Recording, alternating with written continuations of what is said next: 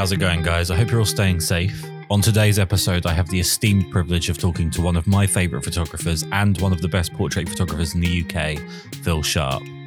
Following on from an episode last week where I discussed influences and favourite photographers, and I brought Phil up, he actually responded via Instagram to say thank you, which I was pretty staggered by. It was a wonderful thing to receive. And after a little bit of back and forth, he has graciously agreed to appear on the podcast. So, here we go. I think the obvious place that I want to start is just uh, how you got into photography, what inspired you to get started, and really did you start photographing people straight away? So when I was younger, I wanted to uh, get into filmmaking more. Like that was my kind of passion growing up was more cinema, uh, and I had started a, a sort of film degree uh, I wasn't really getting on with it. Uh, and so I, I kind of dropped out of that. And a friend was doing a uh, photography national diploma right. in uh, at North, Northampton College. So I sort of, I thought I, I'd learn about cameras and lenses and uh, and that it would be related. So so I started doing that and enjoyed it. Uh, and I suppose I always felt that there was, uh, it would be, you're less reliant on other people in the photography world. It seems a more realistic kind of way of, of making a living uh, yep. than than being a filmmaker, I suppose. Although I always sort of like the idea of of, of filmmaking as well, but um, uh, but yeah, so that was that was that was the sort of the very start, and then I started working with a guy in Northampton called uh, Rhys Frampton, who yep. is now a very good fashion photographer. Um, but we, I mean, this is going back sort of 17 years. So we both okay. were completely clueless, really, but we sort of you know tried to tried to figure it out together in those very early days. Um, and then yeah just kind of been chipping away at it from then. But uh, in terms of my professional yeah portraiture has always been how i've sort of seen my work in a professional it's it's it's people are more likely to pay you to take pictures of people than uh, than anything else that interests right. me. I suppose I'm not not particularly interested in sort of still life in terms of um, uh, food photography or, or, or, you know or product photography. So in terms of actually a commercial kind of aspect, then, I, then yeah, sort of portraiture. But some of my personal work is not portraiture. So I'm interested in in in sort of documentary photography or landscape, more sort of urban landscape, that kind of stuff as well. But most, virtually all of my professional work is portraiture. And and who are your main clients at the moment? Is it like actors or models or who's your main clients? So my my my work is kind of split up uh, between yeah working with with uh, actors and and actors agencies um, and models and, and, modeling agencies. That's kind of one sector, uh, and then I have quite a lot of editorial clients. Um, so just different magazines or websites, uh, and then commercial clients as well comes along less okay. often, but sort of pays more when it does. So, yeah, I suppose those those three areas.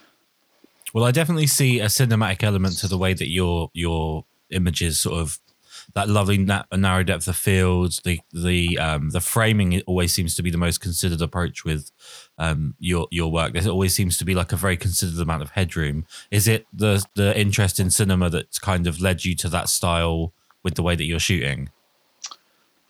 I think I think it's informed something sort of fundamental about how I light, where I guess I'm quite conscious of lighting the subject in a way that helps sort of suggest a story uh, with with a human face, I suppose. I mean, I think I find like human faces are interesting. A, a well taken photograph of a human face will be interesting, and um, you know, I you don't you almost have to don't work you, you almost don't have to work too hard in some mm. regards because because because a face is interesting. It's something fundamental about us as humans that that we enjoy looking at human faces, and we're so good at reading emotion. You know, we're that that I think it can be quite subtle. Yeah, and that that but but the viewer will kind of get a lot of feeling out of it. Um, so I guess in in some ways, yeah, there's there's a sort of idea of of narrative being inherent in in in a kind of yeah in a in a well lit scene with a subject in. So your your sessions, if you've got a client coming in, obviously at the moment uh, you're probably not not doing too much because not at the moment. Um, but if you're having a client come in to say today, how long does a session last? You know, do you spend a certain amount of time with them beforehand to kind of build up a, a rapport? How does a session work with you? Uh, so, I mean, one of the fundamental things about how I work is that there's no time limit. Uh, right. Like I only work with like one subject a day. Uh, it's to me completely counterproductive to kind of set some kind of limit on on on it because um, fundamentally I'm I'm trying to get the shot for me even though the client is paying me and they want a good shot if if I really break it down if I get a good shot for me then that will be a good shot for them so um, so it would be completely counterproductive to kind of if I haven't got the shot yet to say well, time's up because yeah uh, you know so um, so, but I would say, I mean, anywhere between. I mean, I have sort of slightly different like levels of service that people can get for, mm-hmm. for if you're an actor, but I would say on average between. Uh, I suppose at the low end, sort of two and a half hours up to sort of four and a half hours. Um, wow. Okay. Something yep. like something like that. Um, and yeah, I mean, yeah, you spend a bit of time getting to to know somebody before I start shooting, but but equally, I'll get to know them as I'm shooting. So, uh, yeah. I think each you know each person comes into the room with a completely different energy. So, I think it's important to to to read that and.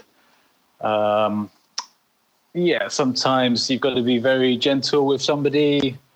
Uh, and you know other times people you know happy just to crack on no problem are you uh, are you um, different in the way that you work with someone that's very new to being in front of a in front of a camera for so obviously if you're photographing actors they're used to movement and they're used to it being like a fluid thing and photos are very different. Are you are you much more tentative with someone like that than someone that's more experienced? Uh yeah i mean I think if if somebody has even a, a uh, I'm generally not working with anybody that doesn't have any experience at all. So um, they might not have a huge amount of experience in a in a sort of photography studio with a still camera. But what I try to encourage is that it's actually not that different. Like I see it a lot with headshot photographers' websites where they talk about the subject like just being themselves and you know that you've got to try and uh, just be natural. But I mean, mm-hmm. these are very abstract concepts for a person to try and think about. They don't really make any sense, I don't think. So, right. Um, so, you know, actors, their training and their um, experience to me suggests that they're good at performing. And so the, the pictures will look like the person. They are fundamentally of the person, but I think it's more helpful for subjects to approach it like a subject. So it's a perform to, to approach it as a performance rather. So um, it's more. There's a there's like- a quote by Margot Robbie where she talked about um, being on photo shoots, and she said she's so sick of photographers asking her to be herself because she's in the career that she's in because she doesn't want to be herself. Well, exactly, exactly. I mean, and I would say all actors basically think the same thing, and it doesn't mean anything. What does that mean? Be yourself. I mean, Yeah, you know, um, like in a if you're in a, uh, a studio you've never been in before, you know, it can be a nice, friendly, warm atmosphere, but like you're not sat at home in your pajamas, so yeah, it's you know it's it's ridiculous to sort of try and expect somebody just to like um so so you know i think it sets photography it sets subjects way more at ease if you say this is a space where you can perform. Like there's no script and the the the, the experience is going to be different to what you're used to but the some of the experience you have will be useful. So it's an improvisation but and there's no dialogue but you know what i what i really want is a sense of performance. And yeah, it can be very subtle. You, you know i don't tend to get my subjects doing very much but um i think one of the tricks is you know i just play music loudly. I mean i well, you know i'm always asking people a lot of questions and get to a point where we feel like you know we have a you know each other a bit, but at the same time, it's a professional environment, and uh, you know you- you're both there to do a job. So yeah, let's you know get the job done. Um, and so yeah, I think you know music is is vital. Like music can change the mood, uh, you know, instantly, and a good actor will allow that to happen yes, uh, and then you can you, and then you can see it on people's faces. Um, I think if you uh, give someone a big, uh, uh, like a very big uh, emotion and have them portray it in a subtle way, that's when you get really amazing expression from someone. yeah, yeah, yeah. You're not going for like cartoon character levels of like you know look happy, look sad, but you you can give them uh, like an overriding theme or just an Exactly. overriding mood, and they can just work little increments of it. exactly, exactly. And you know, there'll there'll, there'll come a point when, uh, and, and that's where I think, you know, the the real kind of skill as a photographer comes in is feeling those moments, um, and yeah, knowing when everything has sort of slipped into place. Um, and, and sometimes those moments might only last for like five, ten seconds because it can feel very contrived quite quickly. And you don't, it's, you know, it's, it's, it's, you're just what you're just trying to grab a couple of frames when those moments kind of land, you know, and in a, and in a, say three hour session, there might only be, uh, maybe 20 of those moments. Yeah, you know? Um, and you might not get anything for an hour and a half. Yeah, but then you know then you start getting it. And what's amazing is how people you, you you'll see it straight away and the subject will see it. So if, if I feel like it's been a it's it's it's been a you know we- we've been shooting for an hour and a half and it's like ah, it's, it's, we've got something but you're still not when the moment hits and I'll always show people what I'm shooting as I'm going along um, then they'll you know 99 times out of 100 be like ah there it is and it can be Yeah. so so subtle it's it's it's very very uh, mysterious in a way but you sort of you know it when you've got it so Well, it's it's something that I think, uh, especially newer photographers, um, get wrong. Is they sort of work out their ratio of good photos to bad photos and determine their success based on that. When I think the more and more I talk to people um, who work in various a- uh, aspects of photography, provided you can get through to the the one photo you wanted or the you know the one set that you wanted, then that's exactly what you want. Like it doesn't matter that it's taken you hundred photos or an hour and a half to get there because you've got there. oh That's yeah the course. process. Yeah, yeah, yeah, yeah. I mean, you know, in I'll often take 800 frames plus. Um, and yeah, I mean, I'm happy. I'm happy if there's one really strong one, but from a kind of providing of a service, you know, there should be probably yeah 30 odd, I suppose, that work. Yeah. Um, so it's it's a small percentage, and I think as well, inexperienced subjects uh, are, are kind of trying to make every shot count. When it's Yeah. like it's not really, you know, you don't need to do that. It's like we're both you're both sort of working towards a place that that where it works. Um, yeah, you know, not every single frame is is is a winner.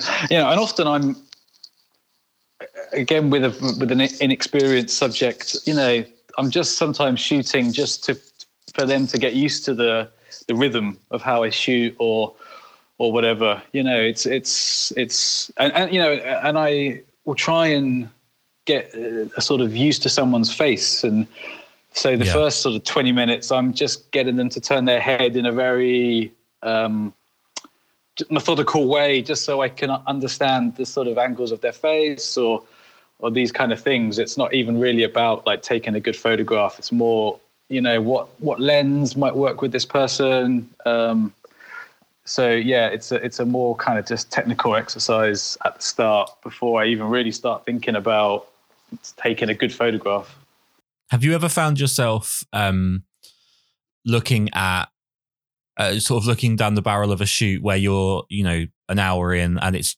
the two of you just aren't clicking, the image is just it's not really progressing. Um, and how do you deal with that? If you've got something where it's just not quite going the way you want it to go, how do you kind of kickstart it? Uh, I mean, it depends on the subject. I mean, I had recently a kind of subject that was just not taking any direction, really. Uh, Right. not not what not working with me. So I just said it's not going to work out.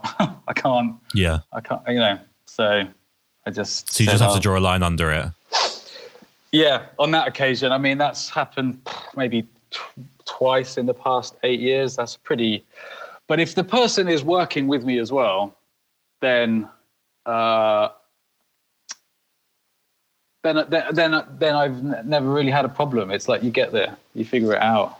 Yeah. Yeah. Um, Um, as far as your setup goes, in uh, I'm assuming you do you have your own studio? yeah. Okay, so uh, take me through your studio, like uh, how you use the space, how many lights you're generally using. Uh, so, I mean, it's not huge, about 10 meters by five meters, I think. Uh, Yep.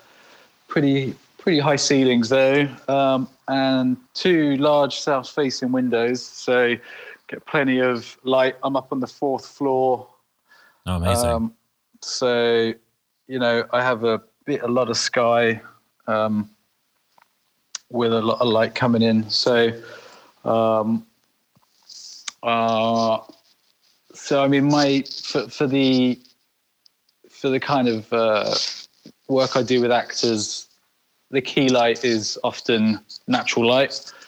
Um, And then, I mean, this is constantly evolving, but I suppose this is my Yeah, current yeah. setup. Um, I usually will have a, a Kino as a as a kicker, as a little side light, yep. uh, and I've also started using a little uh, Profoto B10 as a sort of hair light on a Yep. boom.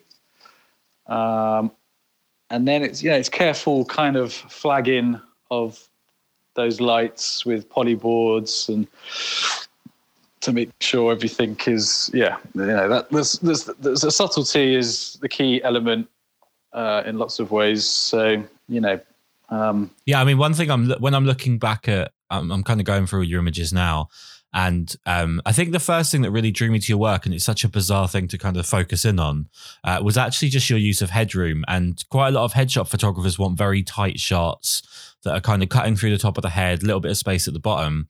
Whereas some of your images, like I'm looking back now, there are there are some that are you know more headroom than person, and it's it's really it's really nice. You know, how do you how do you see headroom as being used as like a narrative tool? How do you how do you work out that you're going to put that much headroom in? Uh, I mean, I guess the trick is, I don't know. I mean, it's all about making an interesting photograph. So I don't worry too much about it being a headshot or, you know, with sort of what are the conventions of, of that particular form are yeah. fairly irrelevant because it's, you know, 2020. Is it an interesting photograph? Like that will, um, that's that's what's important. So, but I mean, the specifics. Um, I mean, I think it is just about some sense of just balance or uh, uh, how I sort of feel about the subject, I suppose. Uh, yeah. Um, it's not something you approach uh, from the point of view like of wanting it to be your style. It's it's actually just how you feel in the moment taking the photo. Yeah, yeah, yeah, I, yeah. I don't. I, it's not a like the sort of the headroom thing. I mean, I'll always. I tend to use certain crop ratios as a rule. So either ten by eight or sort of five by seven as a sort yep. of different ratios. But yeah, in terms of the actual positioning of the subject within the frame, uh, yeah, it, it's it's there's no overriding kind of stylistic choice. Choice. It's it is just dependent on the subject. Okay. It's it's just something that um, I, I think especially when you have clients, you see a lot of people try and fit a certain mold um, and, and try and make sure that you know you're kind of ticking all the boxes you've seen other people tick the boxes of. Whereas your work, in terms of color and composition, just seems to be very, very different from a lot of people I see in the same wheelhouse. If I could change gears a little bit, um, what are you using in the way of like camera um, lenses and so on? Uh, so at the moment, I'm using a Fujifilm GFX 50S uh, and I use the Fujinon um, 110 and 63 mil, and then I use uh, Zeiss Otus 85 mil and 55 mil. Uh, yep. And I've just started adapting a couple of uh, Leica lenses. I've got a 35 mil f2 Yep. And a um, uh, 75 mil 2.5 uh, Leica lens. Um, and and have you always shot medium format? No, no. I mean, when I started, uh, you know, 15 odd years ago, 20 years ago, I was using uh, Mamiya RZ, yep. sort of pre pre digital age. Um, but yeah, and I was using a, a, camera called a Kodak 14N, which was a very early digital. At the time, it was the sort of highest resolution digital camera you could get, 14 megapixel SLR. Yeah. Um, but um, but yeah, then I sort of you know muddled through with with that, and then really it was the um, Canon 5D Mark II, which was the sort of game changer, really. I think for a lot of yeah. a lot of photographers. Uh, Definitely. Um, so I was using that for a few years. I think I made Mark II, the Mark III. Uh, then I switched and was using uh, Sony uh, A7R. I used an A7R Mark II. Yeah, and then I switched to Fuji. So, did you find the switch to medium format helped you get closer to uh, the the look of the image that you were after? Yes. So I feel like because uh, I shoot very closely and in a very kind of clean uh, style, that I really squeeze everything out of the equipment that I use. Like you can see it in the pictures.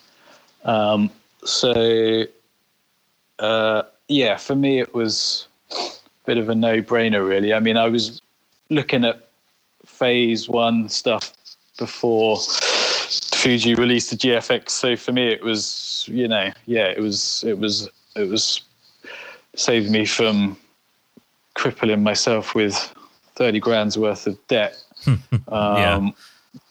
So, yeah. And I've always, you know, I was using um, Canon 85 mil, uh, 1.8, I think it is, sort of their kind of cheapest 85 mil prime. Yeah, yeah, yeah that's 1.8. Um, yeah, but it's, but it's a great, it's a great lens. But you know, as soon as I could afford it, I upgraded to the 1.2, and mm-hmm.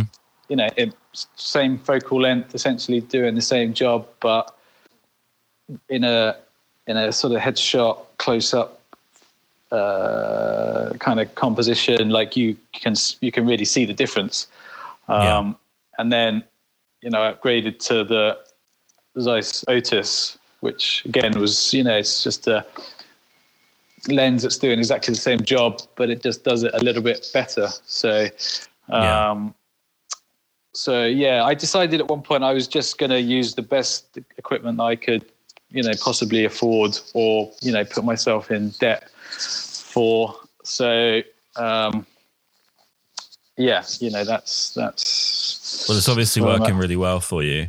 Um, one thing I'm asking everybody at the moment, because obviously we're kind of in unprecedented times, is how are you using the downtime currently? Well, I still have a lot of editing to do for clients that I've shot, and clients are still sending me their editing to do. mm-hmm. So people that I've shot two, three, four weeks ago uh, have been have been sort of choosing images, so they're they're sending me stuff. Um, so yeah, I was doing all that last week. I've probably I, by the end of this week, I think I shall be sort of clear of all my work, um, and then I will be sorting out my studio. I will be tinkering with my website.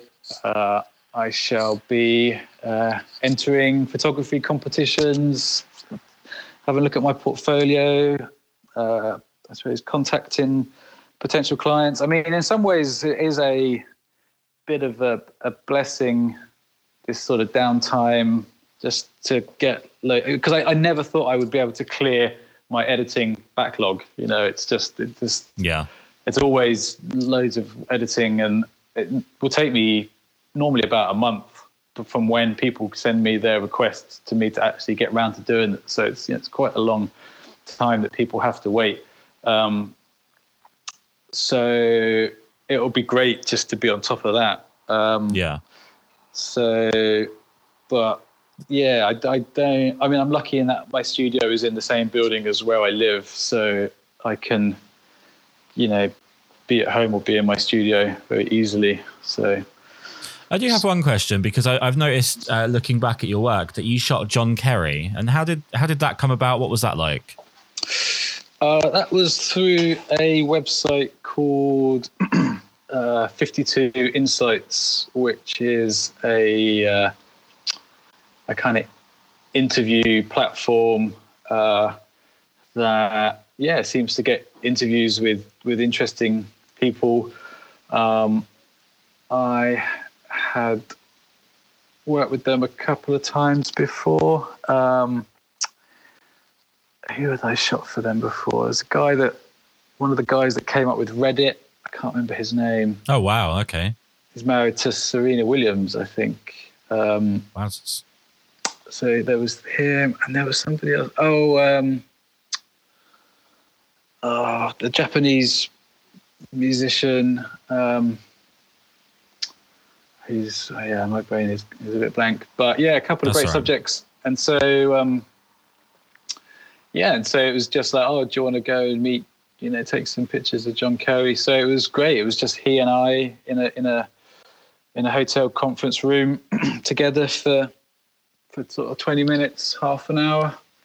Amazing. Um, yeah, yeah. So I mean, that's one of the great things about this work is that you get to just yeah have these little experiences with people on a on a sort of level playing field in a way. You know, it's not Yeah. you're sort of um, yeah you're you're you're you're sort of on a level level playing field. So it's it's yeah it's a real real privilege to be able to do those sorts of things. So in in that vein, if you don't mind me asking, I do like to ask anyone that I know that does portraits. Um, who would the if you could pick five people out of anybody in existence, who would be the five people you'd love to photograph? I don't know. At the risk of sort of dodging the question, I think it it I don't know. It really isn't. I- It's for me. It is all about the the the sort of just the faces. So, Yeah. I mean, somebody who I'd like to photograph. I'm a Watford fan, so I'd love to photograph Troy Deeney, who Yeah. has has a unusual kind of face, and I would be interested in seeing if I could get a good. I've seen some good pictures of him, but he, you know, I just think that would be an interesting kind of uh, exercise. He's a big character as well. Yeah, exactly, exactly. Yeah, he's an interesting guy. Uh, I think he would be. He, I, I've known a couple of people that have shot him, and you know, have said that he's he, he- he's very easy to spend time with. So, uh, so there would be. I think that would be interesting, but I don't know. I mean, I will be walking down the street today, and I will see faces that I would like love to photograph. Um, so Do you ever approach people? I mean, I did. I did. Um, I've done a couple of kind of street projects. Um, I did one that was kind of based on not going any further than hundred yards from my front door. Basically, so I was living down in Stoke Newington at the time. Yeah. Um, and uh, yeah, I was just seeing a lot of interesting people just like past my window. So I was just decided just to kind of shoot everyone that was walking up and down the high street. I'll send you a link to the. Uh, yeah, be some amazing. of, some, some of that project is online. Uh, so yeah, and I, I do enjoy doing that, and I will go back to doing that at some point. Um, but it, yeah, that is a a different kind of psychological battle in a way because, uh, yeah, obviously you're you're sort of breaking the social contract in those contexts and yeah. you know i think people love that sort of work because it is so hard to do you know it's like it's Yeah. Yeah. it's it's approaching approaching strangers and asking to take their picture it's you know a lot of people uh, understandably sort of find it hard to do and i do but once you're kind of in the mode of doing it it's actually a huge amount of fun and kind of weirdly addictive in a way Yeah. um, so I actually, I kind of get the feeling that once this uh, kind of pandemic is is kind of out of the way, that might be the first thing that I sort of throw myself into as a way of as a way of kind of reconnecting a bit and Yeah. sen- getting a getting a sense of of of where people are at, and I kind of feel like people will be op- be open to it as well. Yeah. I think that I feel like this, this has created more of a sense of community, right? yeah, I kind of almost feel like, you know, we don't know how it's going to work, but say like, you know, day one, everyone's back on the streets. If you're out there with a camera, people will be coming up to you and being like, hey, what are you up to? You know, Yeah. uh, which happens in some countries. You know, the US is a bit more like that when I've kind of been over there, but in the in the UK, is you know, we're a bit more reserved. But I, I kind of feel like at least to begin with, will everyone will be a bit more like I don't know what the word is, but uh, yeah, a bit more open to that kind of to that kind of thing. I think people will just be very enthusiastic and positive when they first come out before things kind of slip back to being typically British, where we're all quite reserved and pessimistic. Yeah, yeah, yeah, yeah. I think so too. I think there'll be some kind of deep underlying changes in our psychology that will be very, very subtle. But yeah, I feel like everything they'll be very, very different for a while, and then everything will revert to you know how things Yeah. were. Yeah, I, I don't think it's um it's like a, a permanently altering uh, societal thing. It's just going to be initially everyone's just going to be so happy to be back in the real world and happy to be back out there that you know that everyone will be positive and just happy to be through it. Yeah, yeah, yeah, exactly. Yeah. Well, I want to say thank you so much for doing this. Um, I know obviously it's a crazy time to be talking to a random stranger on a phone about photography, but um, No, no, no, last the week, last week I named you as a, I named you last week as a photographer of influence of mine, one of my favorite photographers, and Oh, you reached thanks. out to say thanks. I, I was wasn't expecting anyone to even um, acknowledge it, so that was really nice of you, and and you've been kind enough to do this. So um, Oh. what I want to do is make sure that everyone knows where they can find your work. So websites, Instagram, and so on. Where can they find you? Uh, so my website is philsharp-photo.com. Yep. Uh, and just um, Instagram is at philsharp with no e, so you can uh, you can find me there as well. Would you also like to plug your second Instagram? Well, there's a link to that on the. I mean, that's just Phil Sharp point two. Uh, so yeah, there's a link to that in the bio of my my main Instagram account. Um, but I don't Both, know. I think both I are definitely like, worth a follow. Oh, wow, thanks, thanks. Um, no, honestly, it's been amazing to have you on. Thank you so much. I really appreciate it. And uh, hopefully, when all this is over, we get to see lots and lots more of your photos. Well, there'll be lots more to come over the next few weeks as I edit my back backlog. So yeah, That's going to help Well, us get through things, I think. Hmm. Thank you so much. Ah, no worries, not at all. Pleasure. I once felt I'm done with the defense. Drove back and climbed over your fence. Had to show show you that I was a mess. So you were shrugging your shoulders. I'm closed off. That's what I told you. Soon enough, everything started to change. There's no going back, no going back. There's no going back to your old life. Not living in the past, we're over that. I'm feeling it tonight, riding on the dizzying heights.